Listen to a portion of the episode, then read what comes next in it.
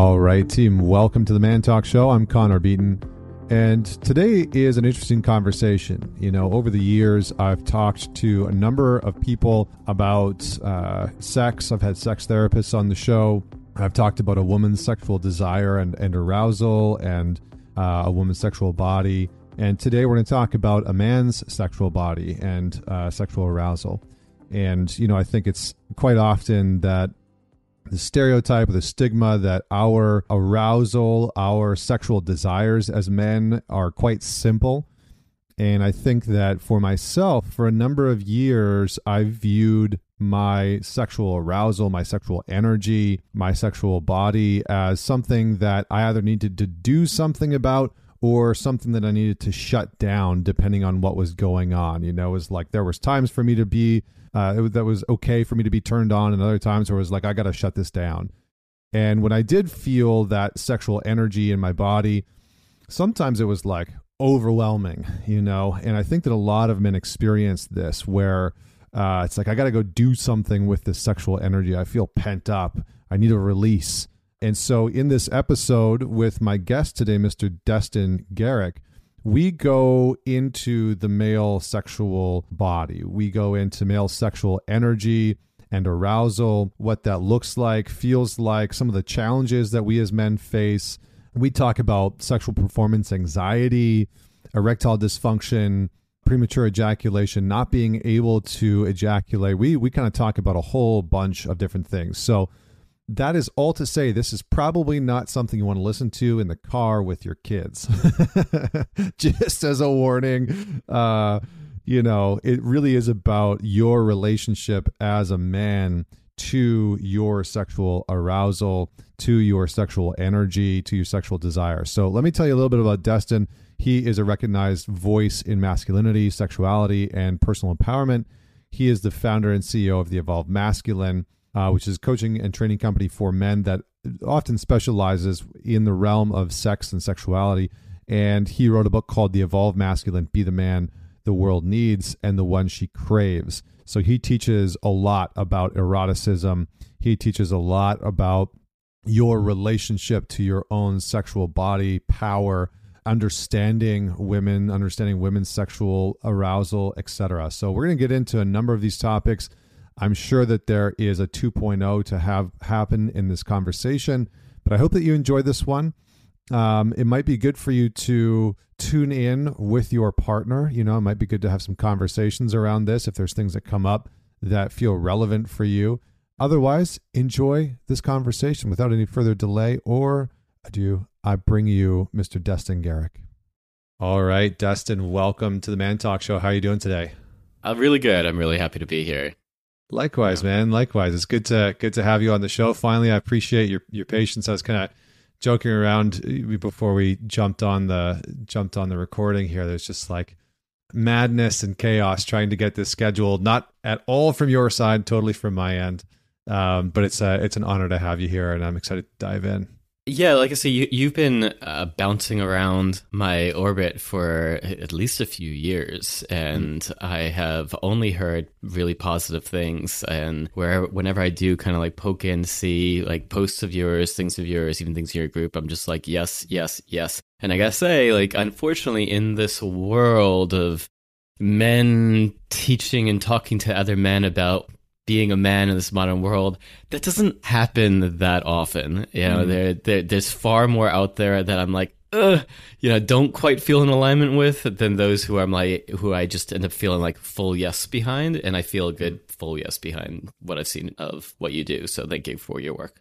Yeah, I appreciate that. I appreciate that. There are definitely many veins out there, and and uh, yeah, it's it's an interesting space. You know, it's an interesting space now. I follow I follow a lot of people to kind of get a different flavor and uh, and you know see what guys are being taught or or told. And and it's it's interesting you know because I think there are different tacts you know and one of the reasons uh, different avenues that a lot of guys take. And I think one of the cool things about what you talk about and what we're going to talk about today is you know you're taking a very masculine approach but using the vehicle of sex you know using the vehicle of intimacy um, in, in many ways to talk to men about masculinity, which is something that we're all connected to. So, let's just let's just get into let's just get into it by yeah let's just go. So let's just start with the question of tell us a story about a defining moment in your life that made you who you are today. Yeah so i end up telling the story a lot now it's just funny because it took me a long time to speak to this publicly but um, now it, it's become kind of my my go-to um, What's really my defining moment was in high school. My my girlfriend was raped on her 15th birthday just before we met. I was 16. I was the first person she told. I was not equipped to handle it. Mm. Uh, we ended up being together for the next three years. Uh, the impact of this rape was ever present. Uh, emotionally, it, it would just like these various triggers and things that would come up. And physically, I can't tell you how many times it's like 2 a.m. and I'm sitting on the bathroom tile floor, holding her hand while she's gripping it, screaming in pain from constant urinary tract infections. Mm. And and so at some point, I think I was somewhere around eighteen ish. I just remember standing on top of a rooftop in New York City, like feeling like pain and anguish around just the effect of this. It's just always there. And i made some declaration to the moon and I, the god uh, god the universe myself most of all that i was going to do everything i could with my life to create a world where things like this didn't happen anymore. And that got the ball rolling. That was 20 oh, more than 25 years ago now uh, so it's been a very very windy curve. Um, but there was this other thing that happened in that moment is that it also started this whole process where I began to form a ever increasing distrust of other men and especially men's sexuality as being dangerous. And so being on the cusp of manhood myself, what happens? Well, I was disconnecting from these parts of myself. I was retreat I, I was retreating more into my more feminine aspects because it just seemed safer, at least then I couldn't become that same kind of monster, do that same kind of harm. And over the next 10 years, I, I was moving further and further in this direction until finally, somewhere around 27, 28 years old, I started to get really clear that something is out of whack. My life was not working and I didn't quite understand why. Both, uh, I didn't, I wasn't really doing anything with my life, and my relationship was a mess. And I felt that there was some sort of connection between the two of them. And I kind of got the sign, a signal that my relationships to both my masculinity and how I related to other men was actually a core part of was causing all this.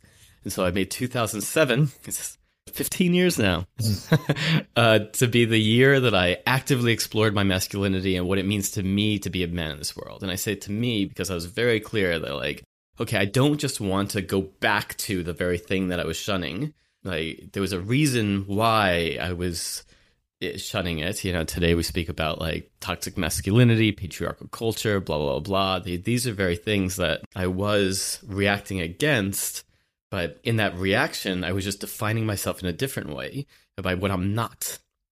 Mm. And now it's like, okay, so what is this thing? And as I began to actively try to find positive male role models, models of masculinity that I could identify with, and particularly given my uh, different aspects of my path, I was really seeking out role models of healthy masculine sexuality. And I was largely coming up empty handed. Uh, also, again, 2006, 2007, uh, Facebook was invented in 06. You know what I mean? Like the world was different at that time. very, very different. it was largely an offline world. And so I made a de- decision at one point like, if I'm having this hard of a time finding the role model that I'm looking for, then I'm going to challenge myself to become the role model that I'm looking for. Hmm. And so I, I, like to say this in interviews, uh, all those who are watching and listening to Connor, I think you've already done this, but uh, is that, you know, who would you be, the listener, viewer, if you were to become that role model that you so needed and longed for in your younger years? Because the world today is craving more healthy, positive male role models. Yeah, well said. Well said on, on many fronts. I mean, there's a few sort of strings that I just want to tug out there and see where this sort of takes us. You know, one, I think just in the final statement, I think in many ways, culture, society, individuals, women, other men, you know young young boys i think there's a real deep yearning and craving for more grounded mature masculinity and that has been in short supply in some ways you know there's been some hyper masculine there's been people disconnected from their masculine there's you know I very much resonate with some of the stuff that you were saying because I think in in my younger years I definitely moved away from what I thought was very masculine and especially within my own sexuality. You know i was sort of like a wolf in sheep's clothing which i think a lot of guys end up embodying. It's uh, not my not my proudest thing to say now but you know i i certainly pretended to sort of be this nice guy but i always usually had ulterior motives you know and and i think that that's a common thing that we as men disconnect and start to separate from a really grounded healthy version of masculinity because we just don't see it and so there is no real context for what would it look like for me to be unapologetically masculine without that being uh, really threatening to other people, right? Or without that being a problem to society or to certain groups of people. And that that question for me certainly has always been something that I've grappled with. So I always want to go all the way back to the beginning because I think one of the things that stands out to me is that I think it's very common for a lot of men to to be with, to date, uh, to be friends with, to marry women who have had some form of sexual trauma. Yep. And it is often a quagmire that a lot of men aren't really too sure how to deal with. You know, not that it's a problem that that's happened, but I think it's a quagmire in the sense that we as men don't often know what to do and and I, I find a lot of men wanting to sort of fix solve etc and i would just love for you to speak to what you learned from that experience and you know how you would guide men the guys that are listening to this to sort of be with support the women in their lives who have gone through that because i think that is a huge question that i see a lot of men grappling with like how do i support the women in my life who have gone through these experiences well, first of all, I really appreciate the question. Uh, I don't get asked it very often, and I agree that it is underserved. Mm-hmm. Uh, as many men who are watching or listening to this who are dealing with a situation like this or involved with somebody who they know is carrying sexual trauma, there are many more men who just don't know who just don't realize that their partner is carrying trauma, who who whose partner has never shared it with them, possibly because they buried it within themselves, or quite possibly because they don't feel enough of a safety to share this.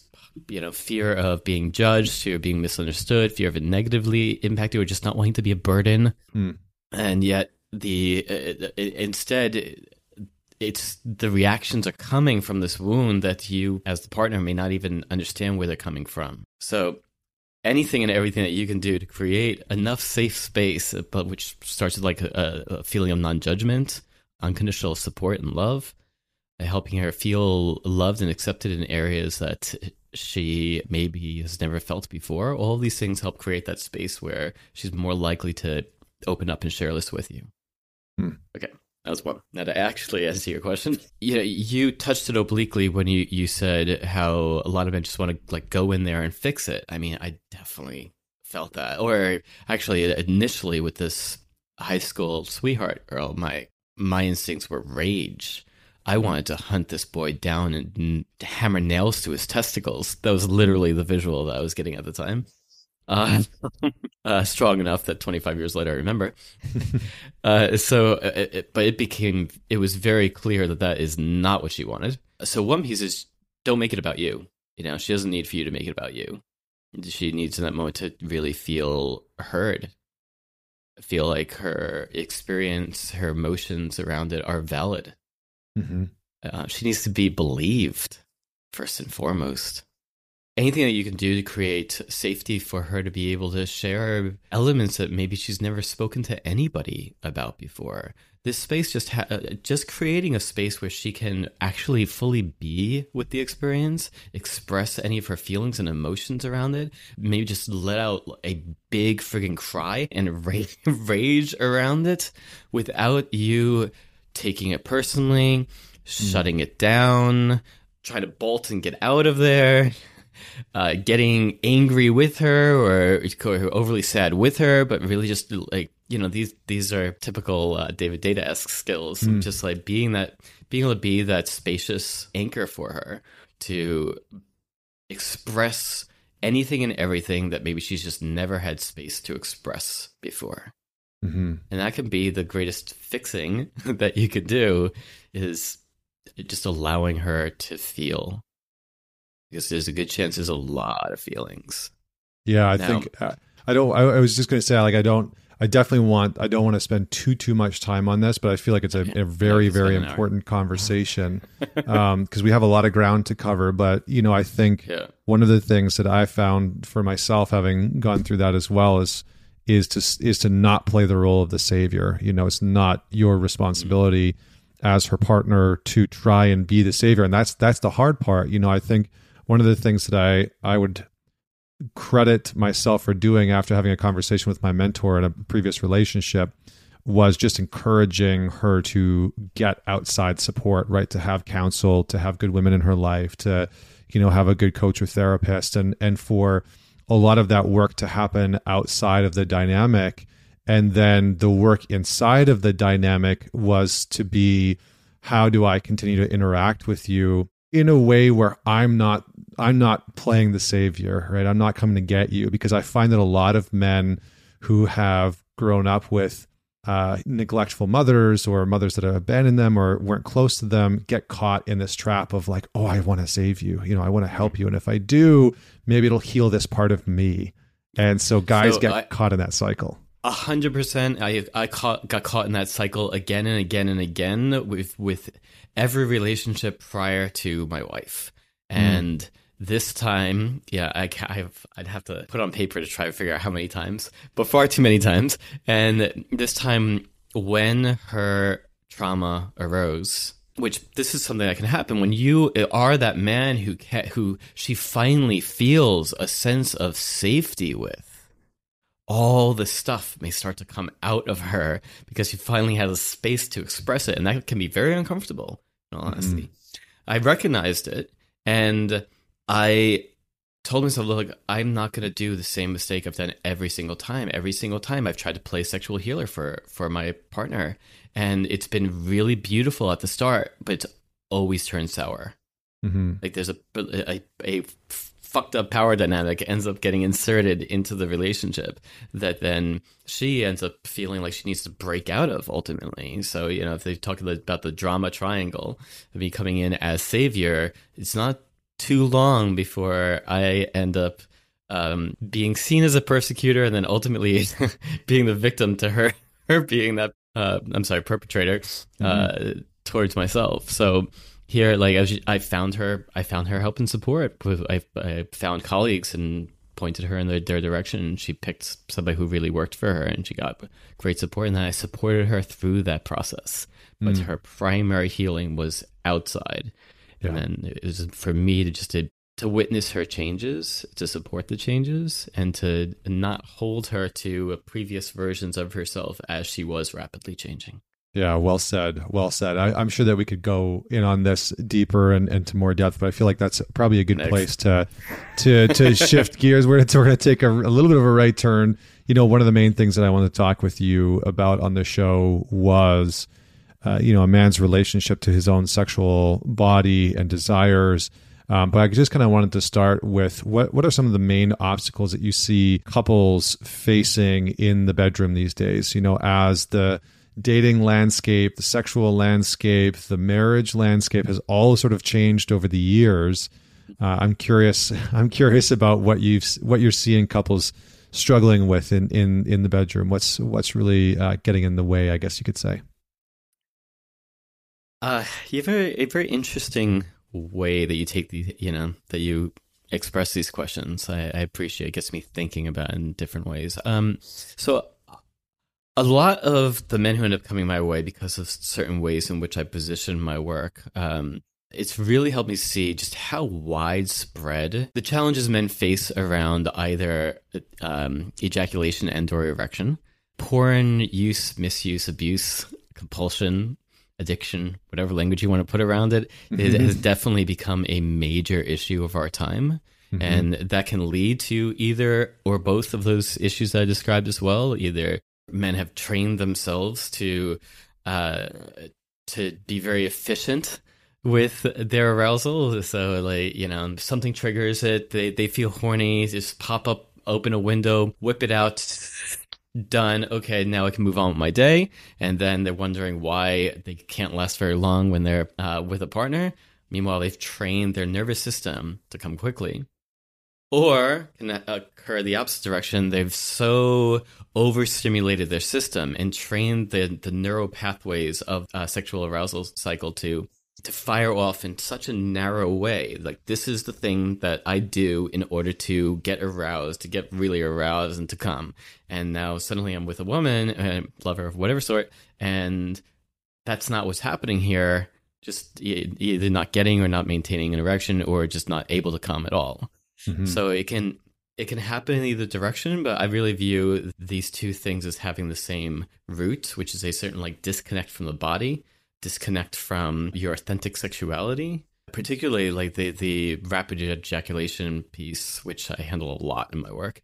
The myth the story that we're told in our society is completely wrong. We're told if you're coming too soon or faster than you want, bro, yo, you're just too sensitive. That's mm. the problem, man. You're just too sensitive. It's the exact opposite. You're not sensitive enough. There are things that are happening in your body that you are completely unaware of. Mm-hmm. And so by becoming by attuning yourself to these subtleties of what's happening in your body, you can start to make these little changes that will allow you to have more of the outcome that you're desiring. So that, that that's one major piece. And you know, the the porn thing uh, we can add to the ways in which that can just affect men's fantasy life and their difficulty with dealing with a, an actual flesh and blood human female and all of her humanity, uh, mm-hmm. which she has, all the ways in which she, however gorgeous or or not she may be, she has her her imperfections, she has her insecurities, and it it's it can be hard to be with those when you're when you've spent years focused on finding your ideal mm-hmm. and having infinite supply that you can just learn and even get very efficient at just constantly like finding those who fit into your ever more narrow idea Mm-hmm. And then, well, what about when you're actually meeting women, actually who are not necessarily fitting into it exactly? You can, your mind can end up being trained into how she's not X, Y, or Z. Yeah, and which that, I think a, a lot of guys, both of you. Yeah, which I think a lot of guys f- fall into. But it, it's it's interesting because porn is such a conditioner. You know, it's entertainment, right? It's not. It's not. It's it's it's an embellished version of reality. It's fabricated in, in most in most senses but I think it's interesting because it gives men ultimate choice without any of the risk right it's like that's i think i did like a little piece on onlyfans on why onlyfans is so popular and the reality is, is that you kind of get to pick and choose your sort of quote unquote ideal woman maybe just aesthetically or or you know personality wise what you think that you want personality wise But there's no real risk involved right? It's like you're paying for her attention. You're paying for that interaction or that interaction is coming through a porn site and it's free. And so there's no real uh, there's no real confrontation or tension that's actually happening with you and another person in person so it's it's it's quite interesting. I, I guess that leads me to the question of do you want to dive in there? I just want to say that the, the risk really is more it's a delayed risk you know but the risk is that you end up not building the skills of learning how to experience real intimacy, real connection, real passion. You know, when mm. we're constantly in our head in either fantasy or judgment, we're not in this moment with this person. And being present, being in your body, being in this moment is the only place re- true intimacy and deep passion exists. Mm-hmm. What's life without those things? Yeah, it's interesting as you're talking. I you know, I've done a lot of work with Dr. Robert Glover and worked with a lot of like sort of quote unquote nice guys. And the interesting thing that I've always found is that when you're talking to nice guys about sex and you really start to get down to what do you want with your partner? You know, what do you want to experience? What do you want to explore with your partner? How do you want to feel? There's generally a big question mark there, you know, of like, I actually don't know. You know, I, I don't really know what I want. I'm not really too sure. Or I have an idea, but I'm terrified, really afraid to make that manifest in in reality. So I'm curious to get your perspective about what are some of the use the word myth before. What are some of the myths that maybe socially um, or or even as men that we hold about male sexuality? Like what are some of the things that we that we've adopted that maybe are not so uh, helpful for us in the bedroom? Uh, well, first of all, I, well, simply put, I want to say just about everything.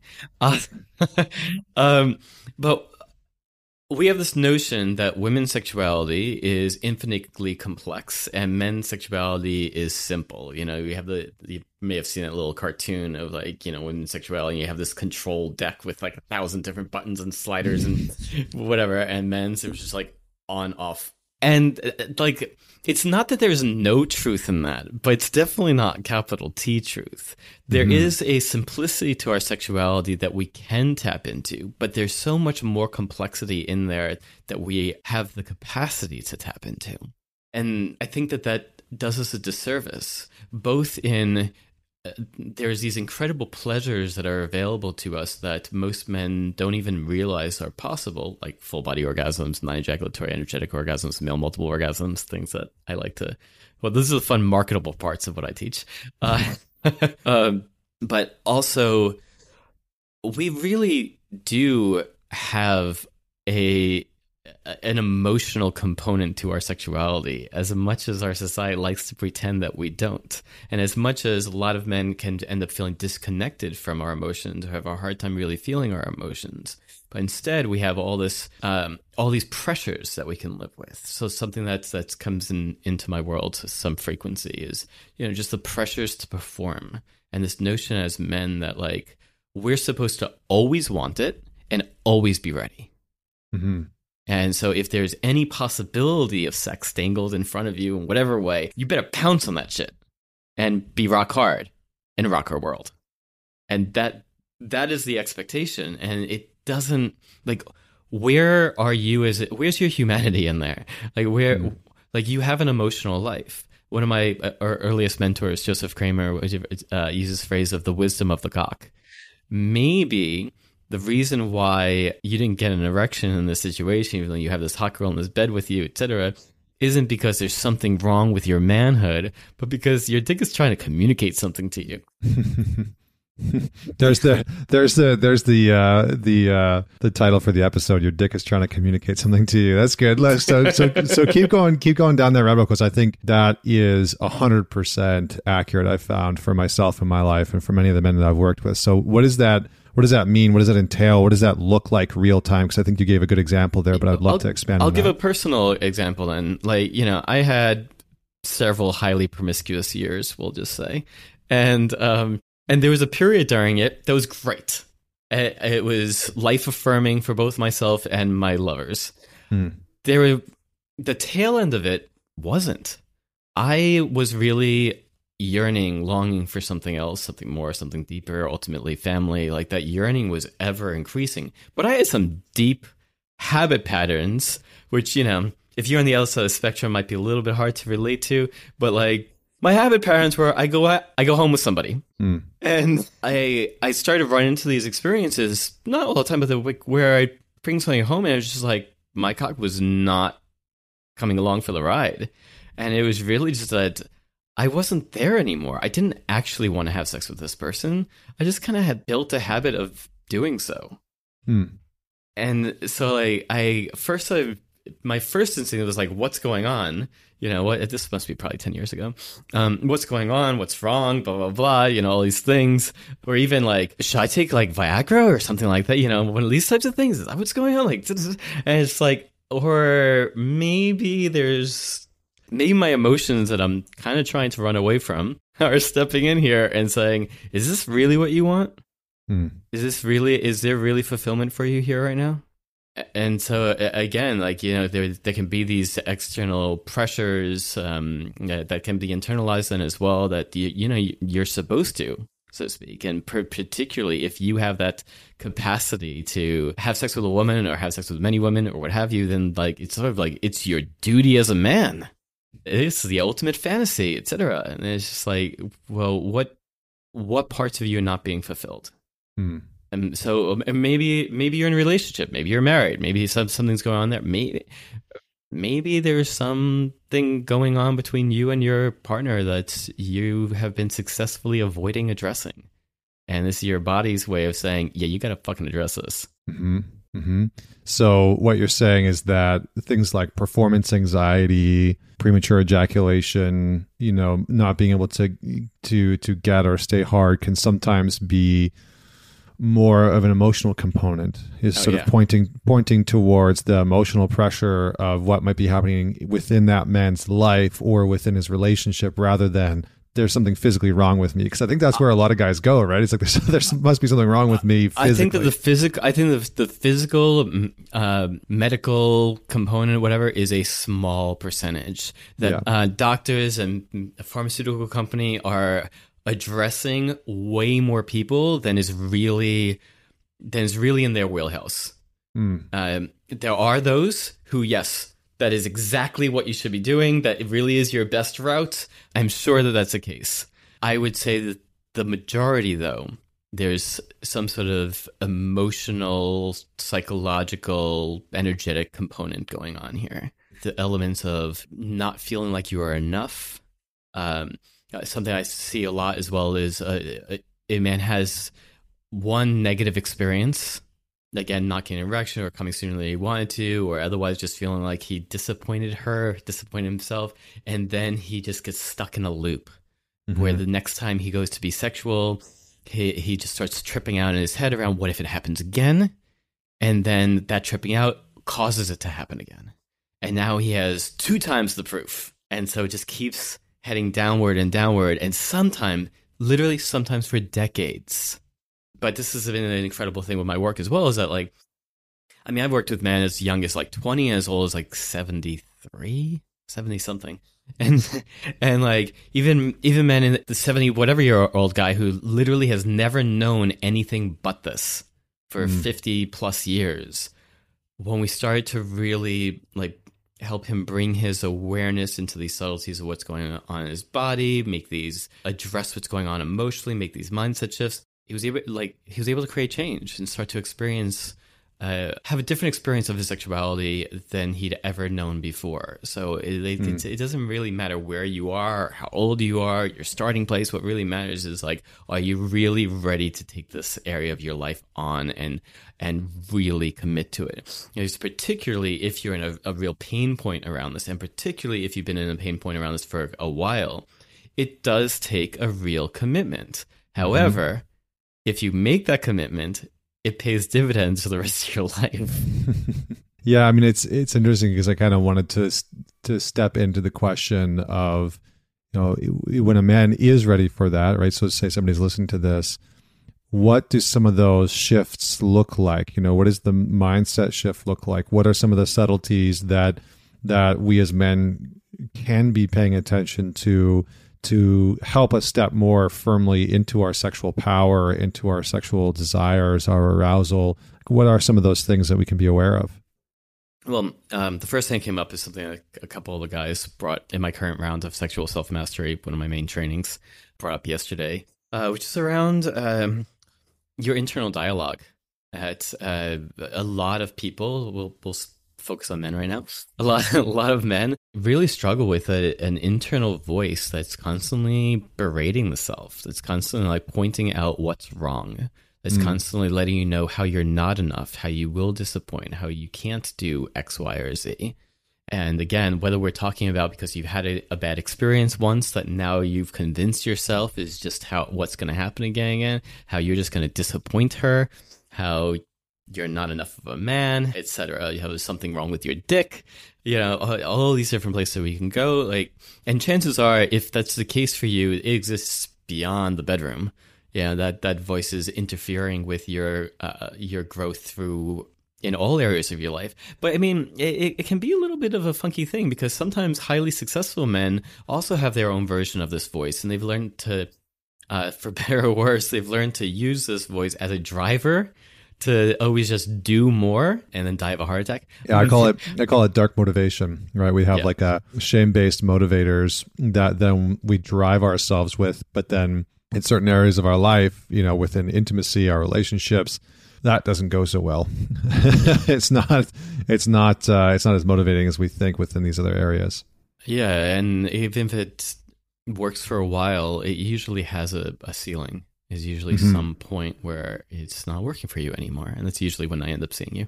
Uh, so, um, so yes, first and foremost, to, so to recognize like where how do you talk to yourself in your own mind and and is there familiarity to that voice is it um does it sound like your father for example does it sound like some uh, your mother or some other person in an early childhood does it sound like an amalgamation of ex-girlfriends is it like, like mm. um you know there there's these ways in which we can often internalize at a young age these these voices of those around us and then uh, carry it with us for the rest of our lives unless we actively do something about it. So intentionally cultivating an internal dialogue that's that's kind, compassionate, empathetic towards yourself is your biggest champion versus your biggest critic.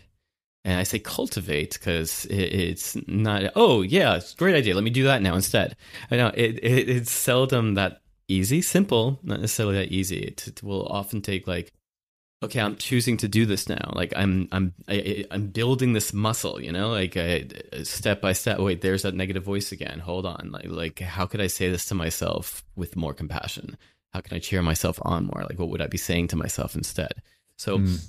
uh, and that's an ongoing thing uh, that will take that consistent remembering and conscientiousness until it becomes habit but the other one took a while to build mm. up the negative voice took a while to really build up it may take time and consistency to to have this voice replace it.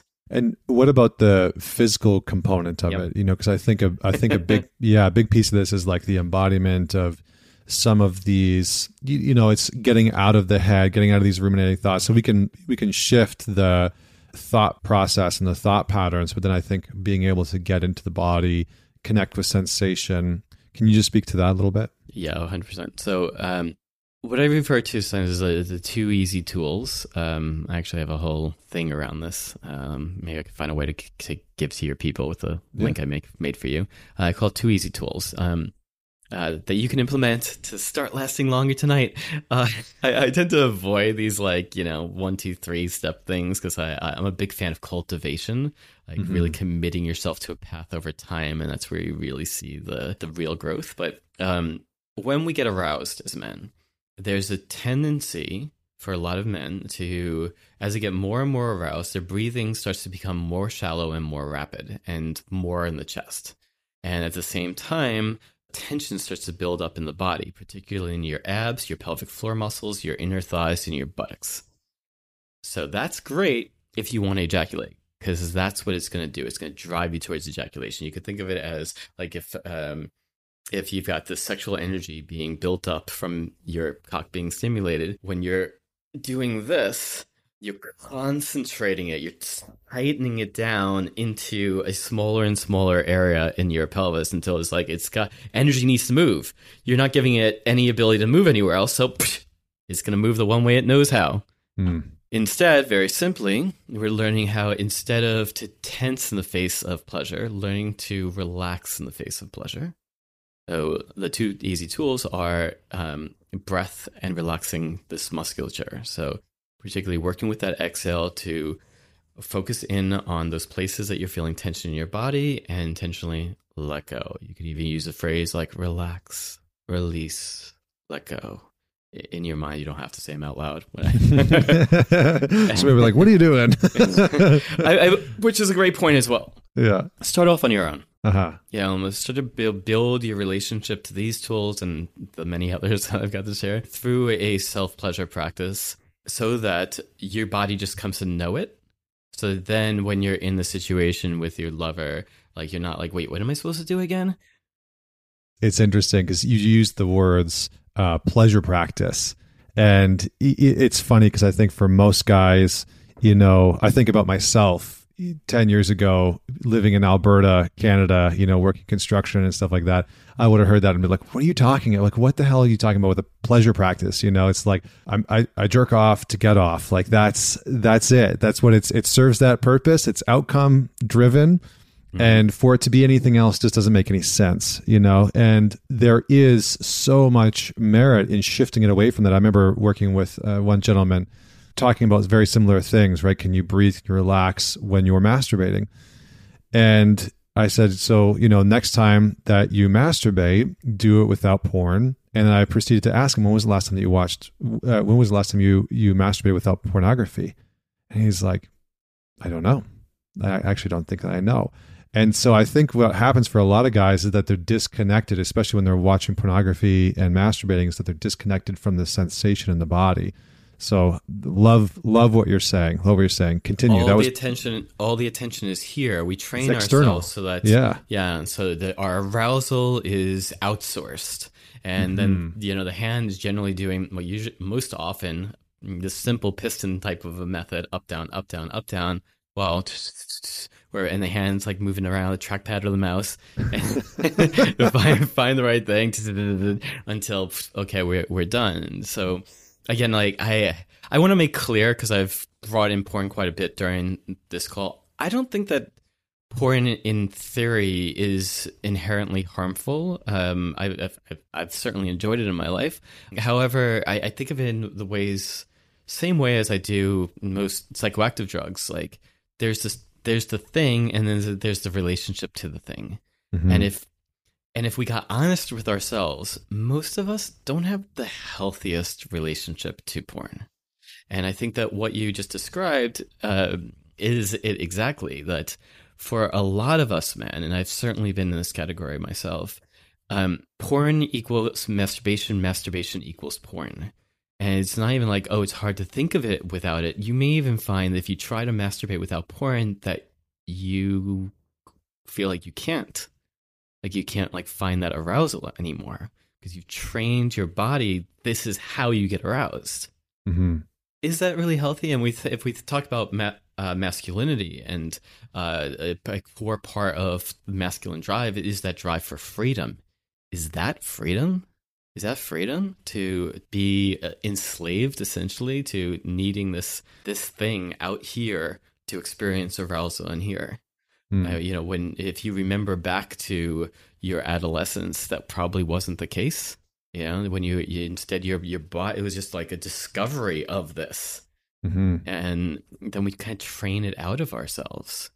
And so this this practice, creating a self pleasure practice, I've I I learned it as a practice of erotic self exploration, um, meaning exploring your own eroticism, your own sexuality. You think of it like any other practice, uh, you know, going to the gym or band practice or you know whatever your meditation, yoga practice, you know whatever it is that you're into, you're where you're actively dedicating specific time to explore and to get better at this particular area of your life. Here, it's like getting to know this this body, this container, your own potential for pleasure. What else is available to you beyond, you know, these habit patterns that you've probably built in a long friggin' time ago? And the hmm. truth is, our sexuality can be endlessly explored. So again, it's not about any particular thing you're doing being bad or wrong. It's more like it's limited.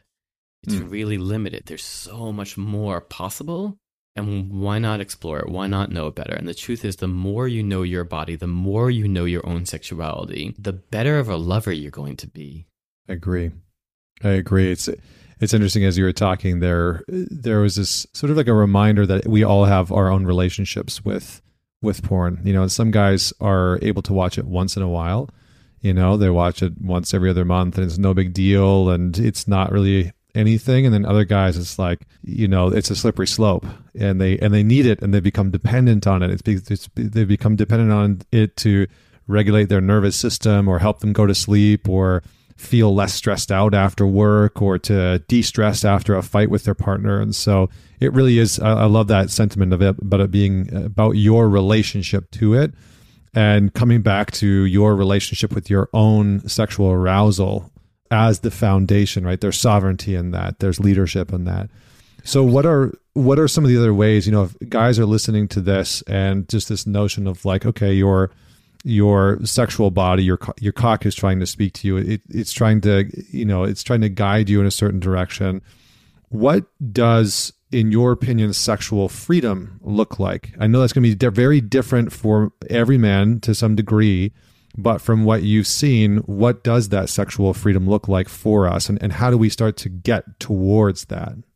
Yeah, great. So I use the phrase sexual self mastery, and I, I use that phrase intentionally with the word self in there, that it starts mm. in here. As you master your own sexuality, your own sexual energy, your own relationship to it, that is going to radically change and transform how you are uh, with your sexuality with other people. Attune your this instrument, and then this instrument is attuned to your lover. So as you feel into subtleties within yourself that you weren't aware of, it's a lot easier to feel into the subtleties of her body. And let me tell you, women really like it when you're attuned to the subtleties of her body. So what is sexual freedom or sexual self mastery? Um, I, I, think of it as instead of your sexuality being either something that runs the show, you know, we got memes in our culture like men have two heads and only enough blood to flow into one at a time, you know, mm-hmm. things like that. Like mm-hmm. when uh, men are driven by their cocks, you know, these are the, the stories that we're fed and uh, can be true. I've, I've I've, I've experienced it.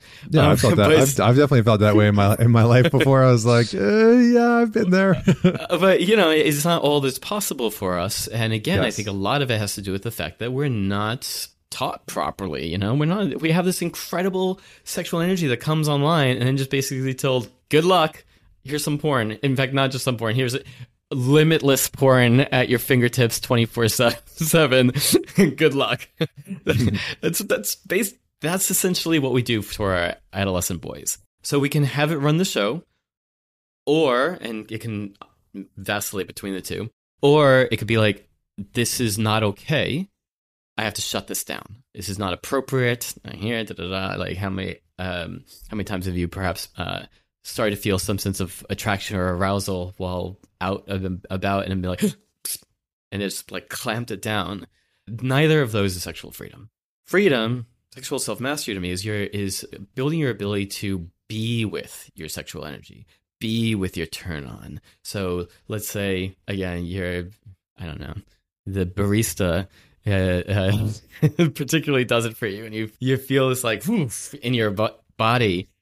Um, instead of feeling like, okay, I have to do something with this, I have to hit on her, I have to get her number, I have to kiss her, whatever, or feeling like, let me like, you know, this is not appropriate. I have to shut this down. Can you just feel that turn on in your body? Can you appreciate that turn on in your body? Can you appreciate her for helping uh, like activate this this turn on in your body? One of the things that women too often end up experiencing with men is that she ends up feeling like you have made her responsible for your turn on. That does not work. These are the things that women both feel put off, but also too often defensive or afraid. Mm-hmm. Um, that instead le- learning to be able to hold your sexual energy is part of learning to be able to hold your energy period in life. Our sexual energy is such powerful energy that by learning to contain that energy channel that energy turn up or turn down that energy we're able to do that in any other area of our lives as well. So the four primary tools i teach around this is breath sound movement and visualization Mm. And again, you can use these tools to w- work with cycle, channel, whatever um, energy of any sort. But you know, we put particular emphasis here around your sexual energy. So to be able to feel this like in your body and to just you know maybe get allow it to like bring a smile to your face, but just like be with it and feel it. If it's starting to be too much or what have you, then just use your breath. Like if, if you saw what I do with my hands there, this mm. is using both the movement as well as the visualization. As I move my hands like this, it helps me visualize. It helps me see in my mind's eye, and with that, helps me feel this energy just kind of flowing down my body and kind of rooting down into the earth below me, just like. And it, it, I really like the phrase "turn on" because it does feel like that. You know, when we're getting when our sexual arousal turns on, it can feel like this increase of electricity through our bodies, a sudden feeling of greater aliveness Mm. That's a wonderful thing. Mm-hmm. Enjoy that. Feel that. like you feel a tingling in your in your groin, like feel the tingle. Mm. And feel warmth or pressure, like feel it. F- see it like you can use your your breath to kind of pull that that increased feeling up through your body, up your spine, up like out into your limbs. Like, let, let yourself feel it. Let yourself enjoy it. Don't have to do anything with it. Don't need to shut it down. Learn to be with it. Mm. The more you learn to be with the intensity of that energy, the more you'll be able to be with the intensity of her energy, you know, her wild emotions. And the more that you can be with the intensity of your sexual, your and her sexual energy, like when naked in bed, you know, instead of being uh, one thing that can happen uh, quite often with men is uh, he's fine, you know, as far as his ejaculatory control until she starts to starts to get close. As soon as she gets really hot and heavy, it tips you over and you end up coming just before she does, and then she's, you know, you both end up feeling let down. And and even if that's not like your frequent experience, if you've ever had that experience, you know, it's like uh, the as her sexual energy starts to pour out at a higher degree, your nervous system doesn't know how to be with it. Hmm. It doesn't know how to handle it. And so it comes out the one way that you know how. So again, the more that you you learn how to be with holding larger amounts of energy, as well as be able to move larger amounts of energy, the more you're able to be in control and choice over your ejaculation, your erections, and just your ability to enjoy the experience without fear or worry. Yeah, so so good. I mean, it's it's interesting because it's I think one of the biggest things that stands out to me about our conversation and and just conversations that I have I've had before, but especially in this one is is how much conditioning can play a role in our relationship to our sexual arousal. And that we may have been, and this is what I, this is the case that I found for most men, is that they have unintentionally and unconsciously conditioned their nervous system, their sexual arousal to something that they aren't even aware of. You know, to come fast, to uh, you know, only get an erection under certain conditions, or like you said, they've been conditioned to feel sexual arousal and then have to do something with it or shut it down.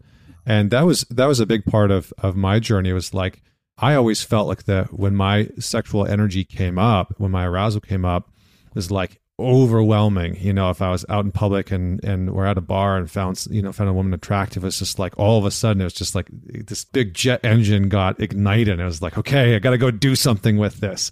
And you know that was that was fun for a period of time to direct that, but then to just learn how to be with it and, and not feel um, like I had to do something with it or shut it down, depending on the circumstances, is, is very empowering. So I know that we like you can do it. Like t- Mhm. you want to go for that woman or the situation, then fucking go for it. Yeah. Nothing wrong with that. Yeah. What I want for for men is for you to have real freedom, to be a real choice. And when you don't, when you feel like you have to do something, have to go for it, or have to shut it down, that's not freedom. That's not choice. That's not power. Yeah, well said. Well said. Well, I think that's a, a good place for us to pause here today.